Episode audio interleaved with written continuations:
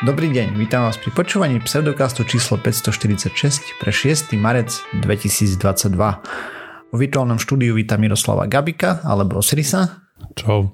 Jakuba Rafajdusa alebo Kupka. Ahojte. A ja som Radoslav Lasatý alebo Martýr. Čaute. Sme podcast do vedia a skepticizme, vede sa nevenujeme profesionálne, takže ak nájdete nejaké nepresnosti, nezrovnalosti, píšte na kontakt zavinač pseudokaz.sk a my sa opravíme, doplníme a tak ďalej v jednej z nasledujúcich častí. Ďakujeme. No, takže máme za sebou ďalší parádny týždeň. Ako sa vám darí, chalani? Mm, tá, vo chvíľach, kedy zrovna nerozmýšľam nad uh, smrťou celého sveta po atomovej vojne, celkom fajn. mm, rovnako. Ej no, je, je to veselé. Ja mám kolegu, ktorý je Rus. Dnes sme sa z hodou okolností bavili, že spal až hodinu v noci, nevedel zaspať a tak ďalej. A nesúhlasí s Putlerovým režimom, takže, takže tak... Um, Není to veselé ani pre tých ľudí tam a už vonkoncom samozrejme najhoršie sú na tom Ukrajinci, takže, takže tak. A hej, myslím, že veľa ľudí má hm, povedzme to takto, že dva roky pandémie neprispeli k psychickej pohode ľudí a toto hneď za tým už vonkoncom nie. Na druhej strane si ale môžeš položiť otázku, že či to nepomohlo v tom, že teraz je menej paniky, že si skrátka povie, že ne, keď to nezvládol COVID, možno to zvládne Putin. Hm. Neviem. Neviem, neviem, no. Je, že je menej paniky kvôli tomu. Hej, no, menej neviem. paniky. Podľa mňa to má skôr viac negatívne dopady na psychiku ľudí, hej. Lebo už mm-hmm. si bol vlastne vyťažený a toto je ešte väčšia hrozba, takže ešte o to viacej je to... Je menej, ale tej akutnej paniky, vieš. Ale neviem, nejaké úzkosti a strach, neviem, či mm-hmm. toho je menej. Mm-hmm. COVID bol tu, hej, bol tu okolo nás všade. Teraz to ešte není úplne u nás, ale môže to byť aj u nás. Mm. Jo. A zatiaľ aspoň u nás, neviem, čo pozorujem, tak v našej končine skôr teraz prevláda taká, dajme tomu, tá fáza, keď ešte všetci chcú pomáhať a je tam nejaké načenie, že robíme niečo pre dobrú vec, že sa ide na námestie aj posiela sa humanitárna pomoc a tak, že je to také nahajpované, čo je ako samozrejme správne, hej, to je správna reakcia. Hej. Ale dá sa nájsť paralela medzi tým, čo sa deje teraz a ako vieš, na začiatku pandémie tiež všetci šili rúška, všetci sedeli doma hej, a toto, ale potom uh-huh. pár mesiacov prišla z toho neviem, únava, aj dezilúzie a frustrácia No hlavne konšpiračná scéna nepomohla, hej. Čo hej, si budeme hovoriť? No, ne, nepomohla, ale nemôžeš to obviniť len, že sa to môže... Ako to bola tam súhra faktorov, určite konšpirátori tomu nepomohli. Uh-huh. A musím sa zamýšľať, že či nás nečaká to isté v tejto oblasti. S veľkou všetci pomáhame, áno. ale o pár mesiacov, vieš, keď po teraz hej, áno, uprchlíkom pomáhame a dávame im niektorým šlachetne, hej, nechávajú bývať u seba všetko, ale tá situácia na Ukrajine to sa nevyrieši za mesiace.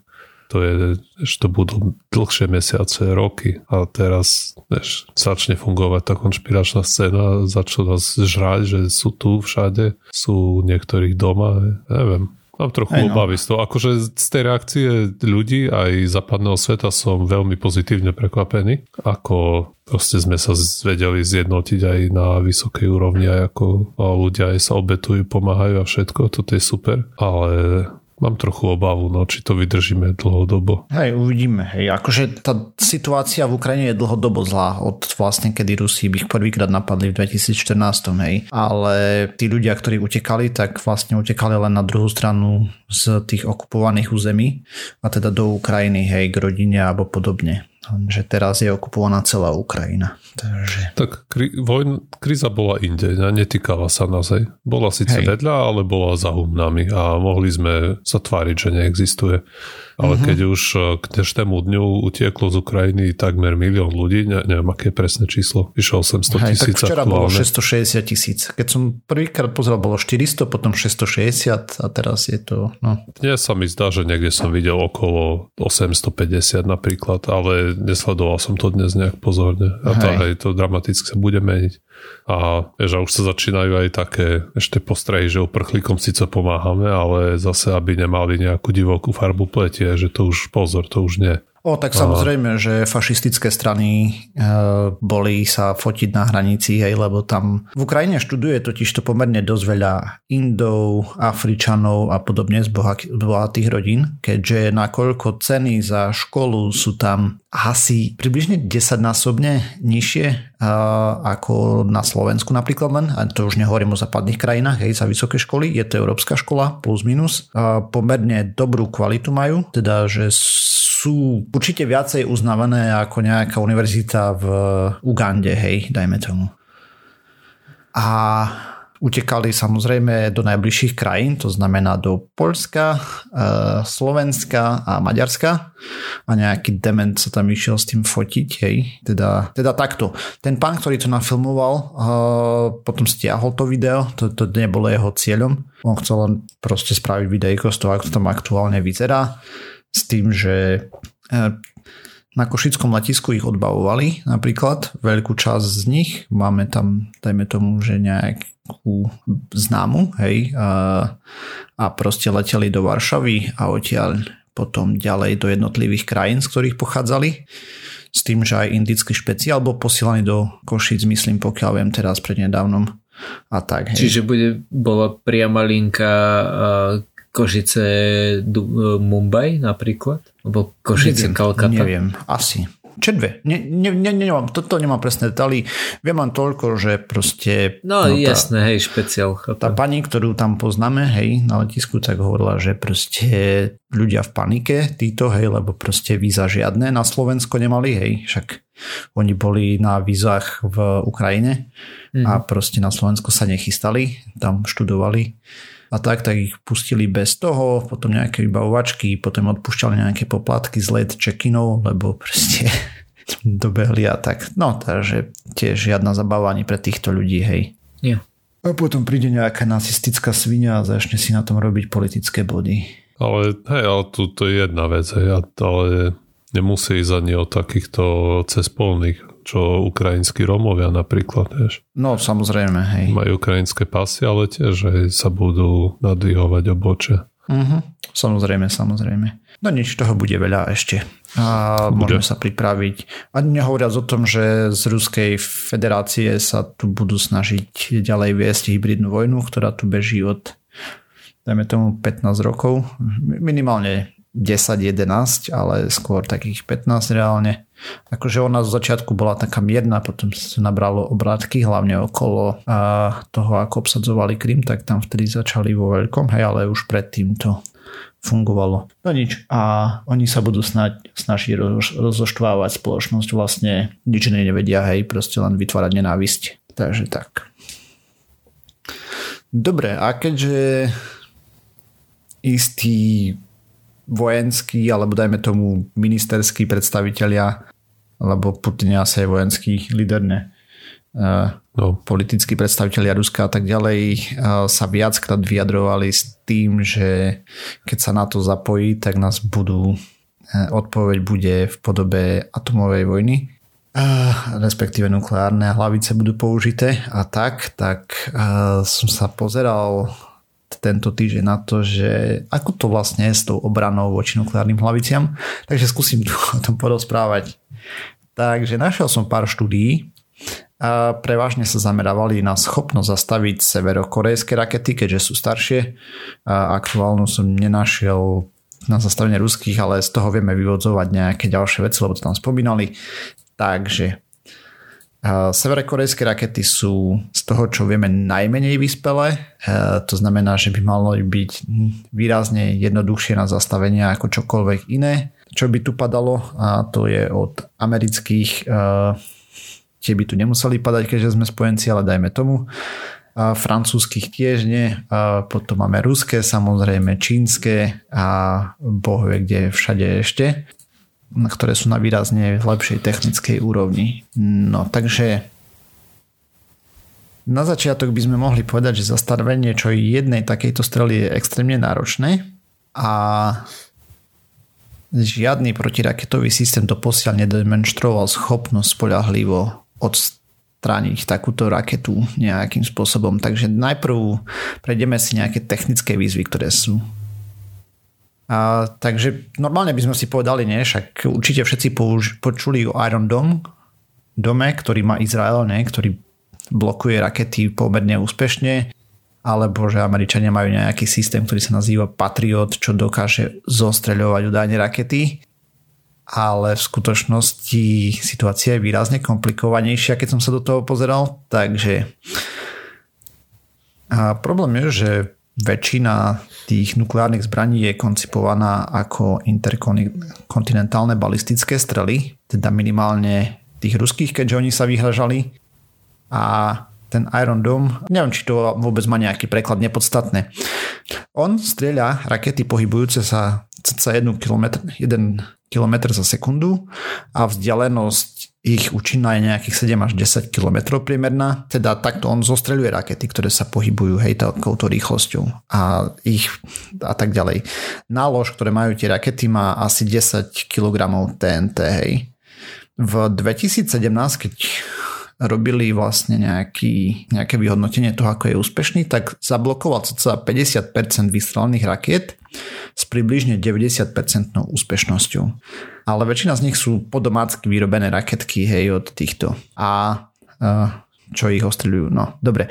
Patriot e, americký bol pôvodne určený voči lietadlám a keď ho skúšali na rakety SCAD s doletom 600 km, tak to bol hm, total fail, teda neúspech a to boli staršie tie rakety. Potom mali nejaké vylepšenia na tom Patriote a skúšali ochraniť letisko jedno, z, kde útočili s novším skadom s doletom 1000 km a tá preletela cez obranu toho Patriotu, ktorý odpalil 5 rakiet a tie ju nepoškodili dosiatočne, zasiahla cieľ a zničila letisko tak či tak, takže v princípe neúspech. Oba systémy sú postavené na rovnakom princípe. Uh, pri, uh, ide o to, že doletieť vlastne s tou obrannou raketou čo najbližšie k hlavici nepriateľskej, explodovať a tam zničiť vlastne navigáciu, po prípade priamo uh, nálož a tak ďalej. No. A teraz poďme k tomu, že čo je problém s interkontinentálnymi strelami. Teda máme viac možností, kedy ich vieme vlastne mm, zostreliť v prvej fáze letu, teda v zdvíhaní, v anglicky sa tomu hovorí boost, tá trvá 3 až 5 minút.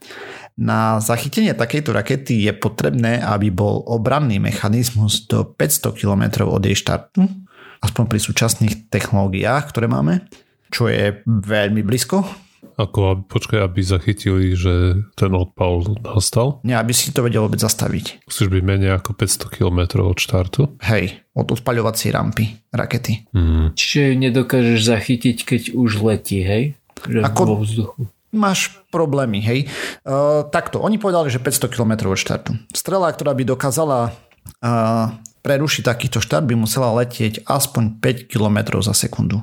To je za predpokladu, že si do tých 500 km od štartu. Čím ďalej si, tým rýchlejšie musíš ísť. A to sa potom e, komplikuje, dajme tomu, aj odpor v atmosfére a tak ďalej. A vystrelená by musela byť za menej ako minútu od štartu rakety. To znamená, že ty by si musel pozorovať ten štart hneď nejakou technológiou, ktorú veľmi nemáme, ako máme ďaké, dajme tomu, ale je to problém.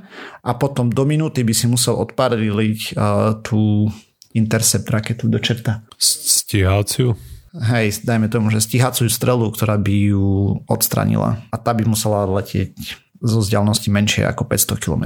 Čím si ďalej, tým za prvé skôr by si musel reagovať a výrazne rýchlejšiu by si musel mať tú raketu tvoju. Dobre. A v princípe viacero štúdií, ktoré robili, tam mali nejaké vyhodnocovania a tak ďalej, ukázali, že tento princíp je bešance aktuálne a teda, že takáto obrana je nemožná, ak zarátame faktory ako palebnú líniu, rozsah a palebný rozsah, geografickú a geopolitickú situáciu. A to ani nepozerali na také veci, že ešte ten štát, ktorý to bude strieľať, môže mať sám nejaké protiraketové systémy voči tvojim obranným raketám, hej. A plus minus hodnotili, že pri aktuálnych technológiách nereálne.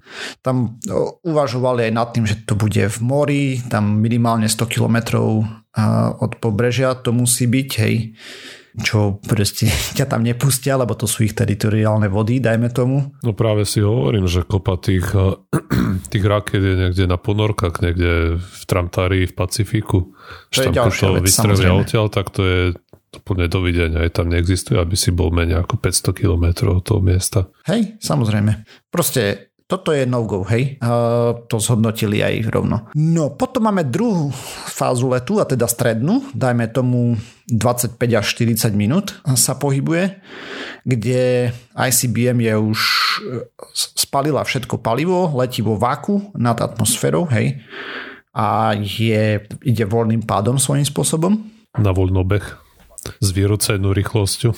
Hej, Všetko má rovnakú rýchlosť tedy, to znamená, že všetky rôzne stupne rakety, ktoré sa tam odpoja, ak má ich viac, prípadne ak raketa bude vyhadzovať nejaký zastierací balast, alebo dikoje, teda navnady. A bežné systémy nedokážu zatiaľ rozoznať tieto navnady, a nehovoriac o problémoch dostať niečo na suborbitálnu dráhu dostatočne vysoko, hej, proste to nie je len tak. Nie každý systém to dokáže veľmi jednoducho.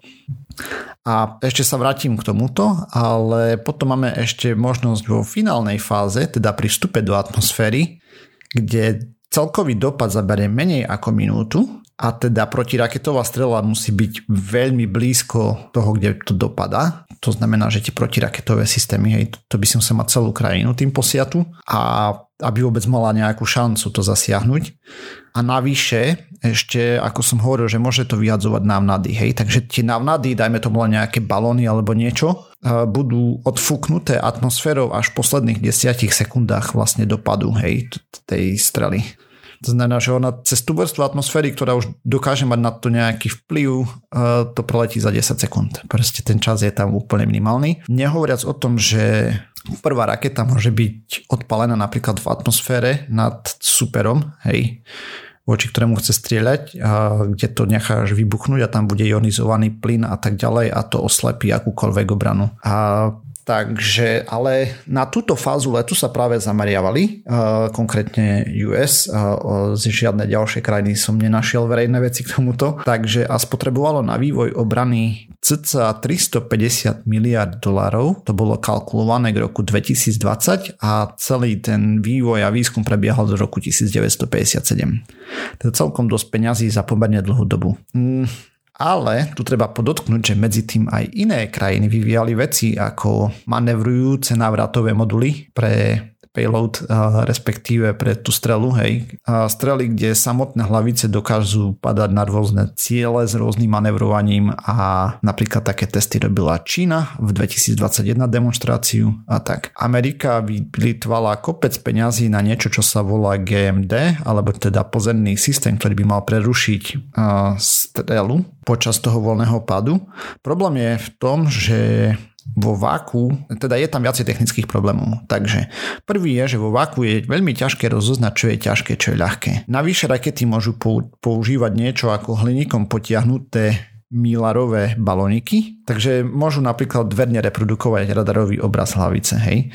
A bude to mať rovnakú trajektóriu, lebo vakuum, hej. A nehovoriac o tom, že všetky zvyšné časti rakety budú mať rovnakú trajektóriu, takže to je jeden problém. Ďalší problém môže byť, že napríklad vedia tú hlavicu okolo nej nafúknuť väčší balónik, hej, a napustiť to nejakým plynom, ktorý bude zohriatý, úplne zmenia charakteristiku a tak ďalej. Proste tých spôsobov, ako klamať e, nepriateľov protiraketový systém je neskutočne veľa a nepoznáme ich všetky, nevieme, hej, nevieme, čo má nepriateľská strana. A mimo iného napríklad Severná Korea demonstrovali schopnosť rozbiť nosný stupeň na objekty s radarovým odrazom podobným hlavici.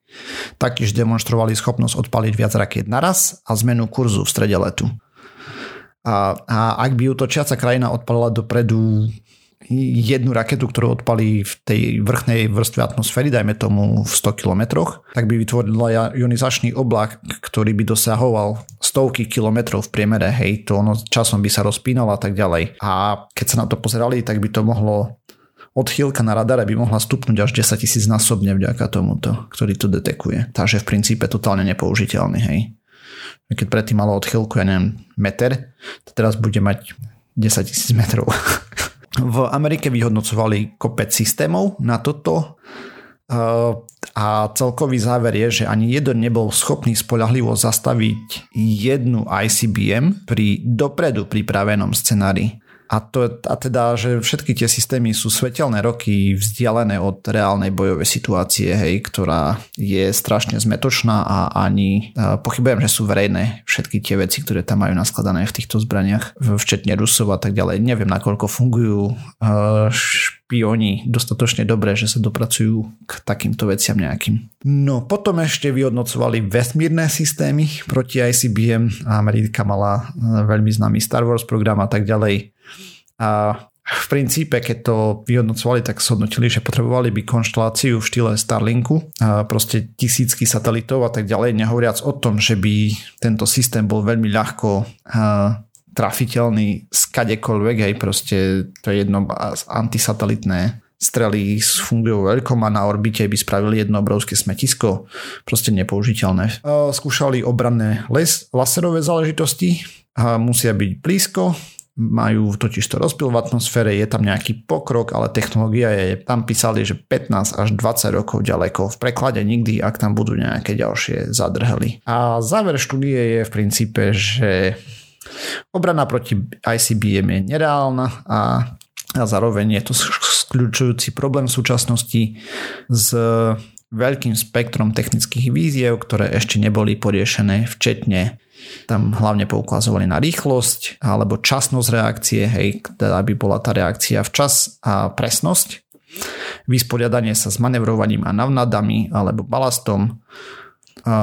Odrážanie, udržanie obranného systému nažive, ak je v blízkosti nepriateľa, to je ďalší problém. A teda v dnešnej dobe je riešenie takéhoto konfliktu hm, jediné a skrátku má MAT, čo je vzájomné sa zničenie nakoľko odpalenie rakety trvá jednu chvíľku, jej prelet niekoľko minút a dopad ďalšiu veľmi krátku chvíľku a em, v princípe, keď také niečo sa zadetekuje, tak e, odpoveď je odpaliť všetko zo svojej strany. I, takže tak veselé vyhliadky v prípade, že k tomuto dojde a to rátame medzikontinentálne strely. Hej, Európa to má ešte náročnejšie, nakoľko je k nepriateľovi aktuálnemu bližšie. To som chcel akurát povedať, že, že to sú všetko tie interkontinentálne strely, ale čo tie, tie strely, ktoré pôjdu bližšie, vieš, že ten eh, Iron Dome v Izraeli tiež uh, ničí rakety, ktoré neletia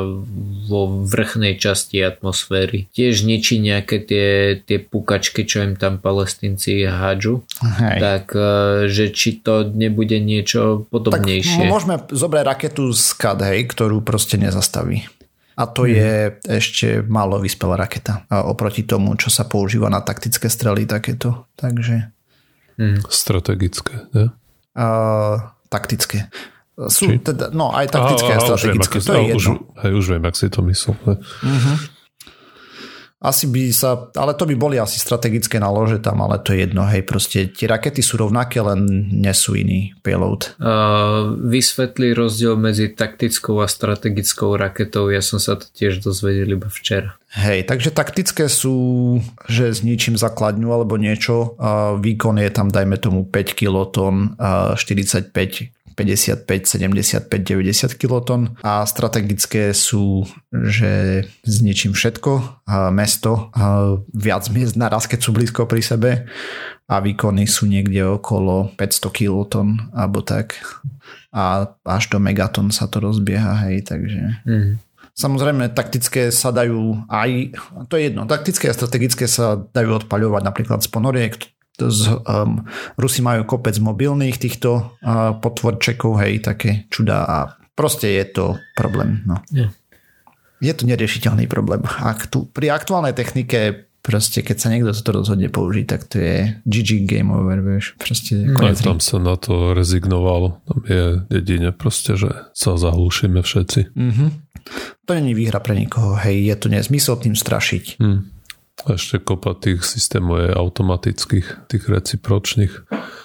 Mm, asi hej. Podľa toho, čo som čítal, tak to je tak nastavené, že keby Putin sa rozhodol proste, že hodí 100 atomoviek na Ameriku, tak tam je nejaký počítač, čo hodí okamžite 100, alebo možno všetky atomovky na Rusko. Je. Mm-hmm. Že tam už, tam už asi ne, sa rozmýšľa tak, že sa nemôže spoliehať na to, že niekto vydá rozkaz, čo keď vieš, to určite spadne na nejaký Pentagon a a tak oni to zachytia. A tieto veci.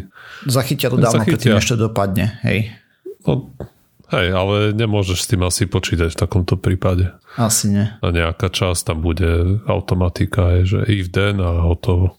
Hej, ja tým nechcem teraz, touto tému som nechcel strašiť, že tá vojna tam dospeje, pevne dúfam, že nie.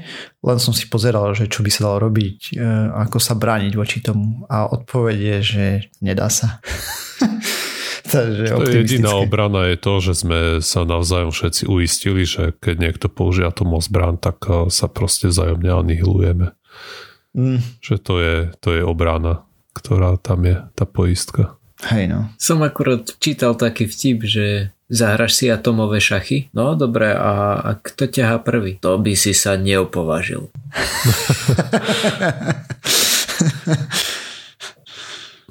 Snáď.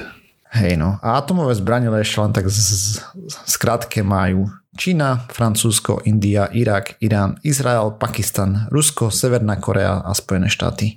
To ma ináč prekvapilo, že, že aj e, Severná Korea má, ja som si vždycky myslel, že oni sú takí ako, že hráme sa niečo, niečo, ale reálne ich majú 5 či 50, či tak nejak akože že reálne ich majú.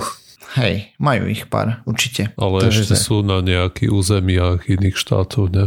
Čo zo Severnej Korei? Neviem. Nie zo Severnej, ale že tie štáty, ktoré si vymenoval, že ste majú a tie atomové zbranie, ale nejaké iné štáty ich môžu hostovať na svojom území. No, samozrejme, samozrejme. Hej, keď máš... Tak to bol problém kubánska kríza, hej, napríklad svojej doby. A tak. To vieš presúvať. No, no nehovoriac o tom, že sú v ponorkách, hej, ktoré proste nevidíš a môžu byť, ja neviem, 100 km od tvojho pobrežia, tak kde v podmorí. No aj sú ponorky, potom na vlakoch môžu byť nejaké, aj po Rusku sa možno točí nejaký vláčik dookola, Sibír nazad. Mm, nevieme reálne, hej, takže tie motorizované Proste nie je o tom ani rozmýšľať, je to nezmysel úplný a, a tak. Tak je to, to svojím spôsobom zbytočné, lebo keď na to príde, tak to bude konec sveta. Hej. Je to vtipné, že tá štúdia uvažovala, tam pozerali sa, aké má schopnosti Severná Korea, alebo ich sa bali naviac a nakoniec... Bo tam bol psychopat, hej. A z Putlera sa vyprodukoval na, na väčší psychopat. Ruska, hej. hej, hej.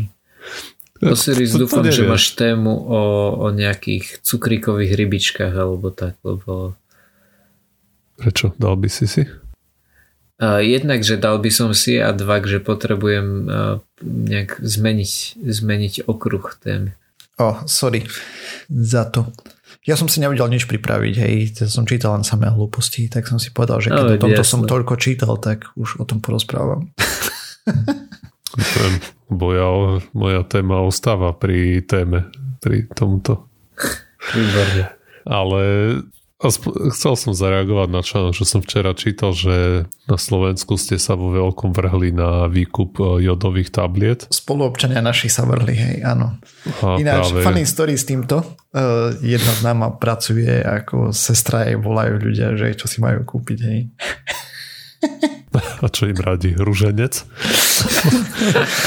ne, tak proste to nie je špecializácia, vieš, takže Dobre, a, takže áno, občania sa rozhodli vykúpať jodové tabletky ako práve obranu, keby a Putinovi švihlo naozaj začali hádzať atomové bomby. A som si hovoril, že možno by nebolo záhodno si o tom, alebo bolo by záhodno si o tom trošku povedať, že na, na čo vlastne slúžia tie jodové tabletky, lebo že aj a ste poznám ľudí, ktorým to starší rodič aj telefonovali a že no, že švíhaj si kúpiť jodové tabletky. No. Samozrejme. A len tak mimochodom, oni to začali potom, keď sa začali boje pri Černobyli odohrávať a bola zaznamenaná zvyšená radioácia, hej, tak vtedy bola prvá vlna na Slovensku údajne. Aha, ok, to som nezachytil. Mm. Ja som až včera som čítal článok, čo vyšiel na Engu Hej. o tejto téme a z náhode včera som sa o tom dozvedel od nejakých známych, že starší ľudia už agitujú. robia, jodové tablety. Robia reklamu farmákov lobby. dobre, no, aby sme tu nemlatili len prázdnu slamu, takže keď dôjde k tomu atomovému výbuchu, v skrátke vieme, že do okolia sa uvoľnia nejaké radioaktívne prvky a, alebo nejaké a, proste, a radioaktívne izotopy nejakých prvkov. Hej. Je ich tam X napríklad. A niektoré nás nemusia vo, veľmi trápiť, ako z, z tohto hľadiska, o ktorom budem rozprávať, lebo určite ľudí, ktorým vybuchne, ktorí sú niekde v hypocentre atomovej bomby, tak ich to bude trápiť veľmi. Ale to zase práve, že nie, lebo chvíľu. keď zomrieš, tak už Asi... nič netrápi. Hej, ale problém je, že keď e, nezomrieš v tom e, v ohni, čo, alebo v tom výbuchu priamo, že si povedzme nejak krytý pred tým teplom, ale mm-hmm. zároveň si zlízneš tú brutál, nie, nie tú tlakovú vlnu, ale tú, tú radiáciu proste priamo z toho výbuchu. Hej, ja som myslel, že si krytý pred tlakovou vlnou tiež. Lebo no, alebo tak proste, že ne, nezomrieš, že takto, keď si v takej situácii, že ťa nezabije tá bomba priamo, ale si povedzme menej ako 500 metrov toho hypocentra, čo zase musí byť nejaká menšia bomba. A, počuaj, ale opäť, aký je rozdiel medzi hypocentrom a epicentrom? Epicentrum je vlastne stred výbuchu, ale tieto atomové bomby štandardne, alebo tie, čo boli zhodené na Hirošimu a Nagasaki, tak detonovali niekde v atmosfére, napríklad 500 metrov vo výške. A hypocentrum je teda bod na Zemi pod tým miestom, kde vybuchla tá bomba. Takže a nedávno som čítal výbornú knižku, volá sa Hiroshima Diaries a tu napísal, o tej som tu a vlastne, hop, sekundu, musím ísť na dva minútky preč. Zvyčajne v pracovný týždeň to trvá tak hodinu a dnes to stihli 25 minút. A Dobre, takže ja teraz som nedávno prečítal dobrú knižku, volá sa Hiroshima Diaries a to písal riaditeľ nejakej nemocnice, ktorá bola v Hirošime počas toho, ako tam padla bomba a mal tam a niektorých pacientov, ktorí boli menej ako 500 metrov od hypocentra, ktorí nezomreli hneď nasledujúcich hodinách od toho výbuchu. A títo vlastne tí umierajú aj do povedzme niekoľkých dní. No, ale keď uh, toto sa nás uh, nebude teraz týkať, keď nás zaujíma, na čo je tá jodová tabletka, ale skôr nás uh, budú zaujímať tie prvky, ktoré tam ostanú dlhšie, lebo tam vznikne kopa tých veľmi radioaktívnych častíc, ale tie veľa z nich tam prežije niekoľko mikrosekúnd alebo minút. A tie, čo tam ostávajú trochu dlhšie, uh, to je napríklad stroncium 90, to má polčas rozpadu asi 28 rokov.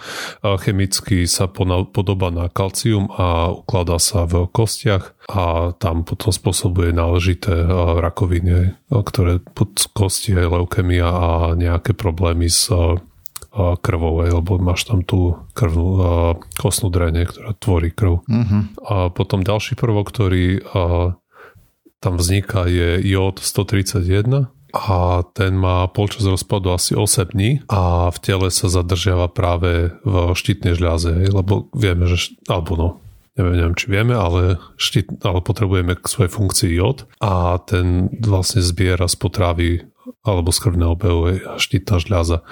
A štítna žľaza nevie diskriminovať medzi normálnym stabilným jódom a práve týmto radioaktívnym izotopom jódu a proste keď e, ten jód sa nachádza vo vzduchu, my ho vdychneme a potom sa dostane cez krv a, a sa ukladá v tej štítnej žľaze, kde potom môže spôsobovať veľké problémy.